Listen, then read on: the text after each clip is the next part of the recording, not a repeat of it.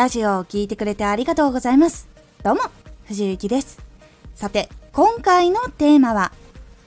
分析ノートにポジティブ感想をつけてみる。コメントや内容を伝える時にポジティブな言葉で話すのが苦手って感じている人実は結構多くいらっしゃいますその方にうまく練習して上手くなるコツっていうのを今回お届けします。このラジオでは毎日16時19時22時に声優だった経験を生かして初心者でも発信上級者になれる情報を発信しています。それでは本編の方へ戻っていきましょう。感想とかこうコメントとかって伝えたいなとか書き込もうかなって思う時自分の言葉って大丈夫かなって不安になることも結構多いと思うんですけど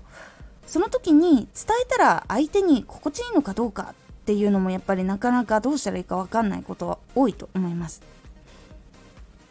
なのでそのポジティブな伝え方っていうのを癖づけるのとポジティブな言葉を探すとか表現として使うのを癖づけていくっていうのを結構トレーニングすることでコメントとかでも勇気出して書きやすくなったりとかっていう部分につながっていきます。結構その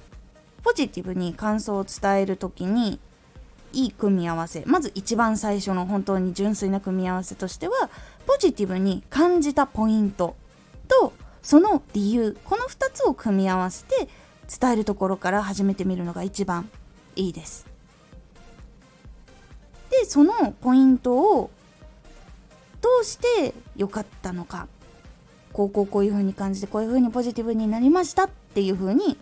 締める。そのポジティブっていうのはこういうのが面白かったですでもいいしこういうのが好きになりましたとかこういうのがすごく心に響きましたとかそういう風に言葉を変えて全然大丈夫です。で急にそのコメントを投稿するのが不安だなっていう方もいると思うのでその時にラジオを分析する時のノートにポジティブな感想をつけてみるっていうのが結構おすすめだったりします。そもそもラジオの分析ノートっていうのは何かっていうと自分のラジオの分析ノートじゃなくて他の人のラジオを聞きに行った時にいつ投稿されたものでどういう内容のものでどういうジャンルのところのものでどういう人でどういう発信をしていたのかそしてどういうところが人気なのかなとかっていうのをメモっていくノートになります。でやっぱり分析する時にはラジオを聴いたりとかチャンネル見たりとかいろいろするのでその時に感じたポジティブなことっていうのをメモとして感想としてその付け加えていくようにすると結構そのポジティブな言葉とかポジティブな場所に目が行きやすかったりとかっていうポジティブな方向になる癖っていうのをつけることができるのでポジティブな感想を書きたいとかポジティブな言葉を届けたいっていう風になった時には実はその役に立ってくれる部分になります。で実際にノートに書くと自分で書いた文章を見直すことができたりするので工夫をしやすくなります。次どうしよう。前こう書いた時なんか伝わった感じがしない気がする。自分の中で。っていう風な時に言葉をどう変えていこうかっていう見直しとかもすることができるので結構おすすめだったりします。ポジティブな感想をつけるのはやっぱりポジティブなところを見るとかポジティブな方向に考えるとかポジティブな言葉を使うっていう癖が結構必要なところがあったりとかするのでもともとポジティブな言葉を使うっていう人は全然大丈夫なんですけどなんかポロッと出ちゃうとか結構マイナスに考えちゃうんだよねっていう人はこの癖を結構つけるだけでも自分のラジオの言葉も変わっていくしそのコメントしていく時も変わっていくので是非ネガティブな言葉にちょっと悩んでいるっていう方は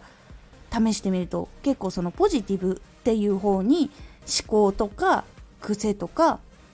そういうのがやっぱり向きやすくなるので是非試してみてください。今回のおすすめラジオ。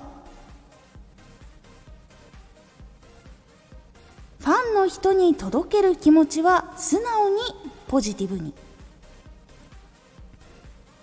ファンの人に気持ちを届ける時っていうのは素直に伝えた上で最後はポジティブに締めるっていうのが大事。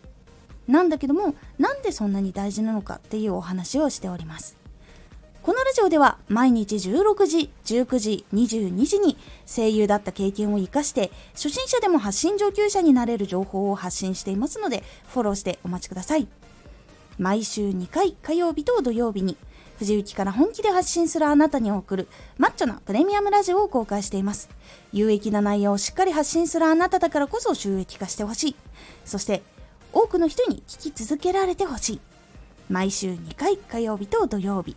ぜひお聴きください。Twitter もやってます。Twitter では活動している中で気がついたことや役に立ったことをお伝えしています。ぜひこちらもチェックしてみてね。コメントやレター、いつもありがとうございます。では、また